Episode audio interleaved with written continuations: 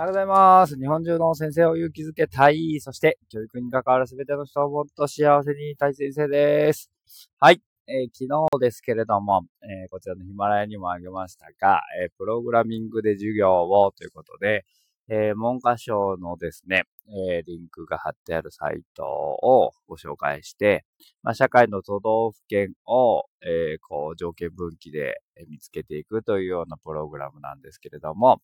えー、をご紹介させていただきました。で、すると、えー、プログラミングを多分ね、そこ、すごく専門的にやられてる方、あの NHK のホワイトプログラミングを監修してるって書いてあったら確かそうだと思うんですけど、方から、これはプログラミングを学ばせてることにはなりませんよっていうことをツイッターでご指摘をいただきました。あ、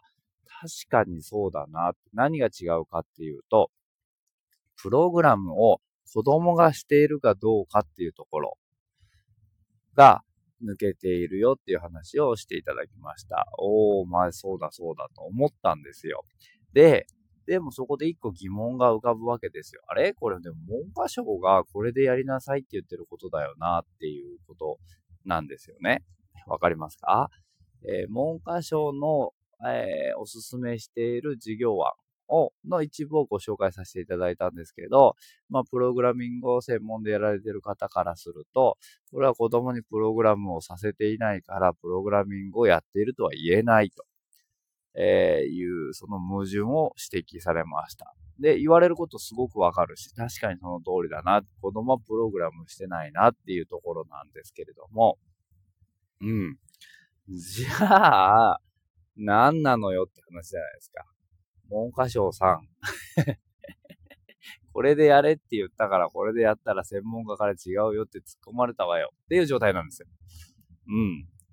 で、ここがやっぱり今のプログラミング教育の矛盾であり、えー、現場の先生たちが苦しむとこじゃないかなと思うんですけど、どういうことかっていうと、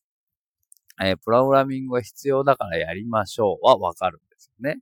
うん。確かにこれから先必要になってくると思います。で、スクラッチもまあ簡単に触れるし、やってみたらどうでしょうか？はわかるんですけど、問題なのは、授業時間数を何にもこう、考えずにじゃないけれども、プログラミングを学ぶんじゃなくて、プログラミングで授業をしなさいって言ってるんですよね。わかりますか？結構これレベルの高いことを言ってるんじゃないかなと思っていて、うん。全くやったことないスポーツをやりなさいではなくて、やったことないスポーツで試合をしなさいって急に言われるみたいな、あー、ものなんじゃないかなと思っていて、ちょっと求めてることが2段階上じゃないのって思うんですよ。でもその代わりプログラムはこちらで準備しますから、みたいな流れだと思うんですけど、そうなってくると大事なプログラムするっていうところ子供がプログラミングをするっていうところが抜け落ちてしまって、確かに触ってみて、子供たちが、ああ、こんなもんなのかってわかるのはいいかもしれない。プラス、先生たちも全くその知識がない先生たちが、ああ、じゃあまあ、これならやってみようかなとは思えるかもしれないけれども、うん、そのご指摘をいただいた通り、プログラミングをしていないですよっていうのは、まさにその通りだと思うんですよね。じゃあなんでこんなことが起こるのかっていうと、新しいことをやりなっていう時に、既存のものを何かを諦めるでもなく、うん付け足しをしていこうとするからなんですよね。要は、プログラミング学習という時間を取るであれば、何かどこかの時間を削って、年間、例えば5時間なら5時間でいいんですけど、5時間プログラミング学習をしましょうねって、その代わり総合の時間を、今70時間あるものを65時間に減らしますよとか、まあ、例えば今総合で話したんですけれども、えー、なんかの時間を、国語の時間を一部5時間減らして、それをプログラミング学習に当てますよっていうのが普通じゃないですか。それもなくですね、じゃあやりましょうみたいな。英語もそうだったんですよね。週2時間にしましょうって言った時に、どこの時間を削るんだ？いや、ないぞと削る時間は。で、じゃあどうしたかっていうと、15分ずつを3週に3回やることで45分やったことにしましょうっていう今運用の仕方。英語でやってるところも違う、国語でやってるところもあるんですけれども、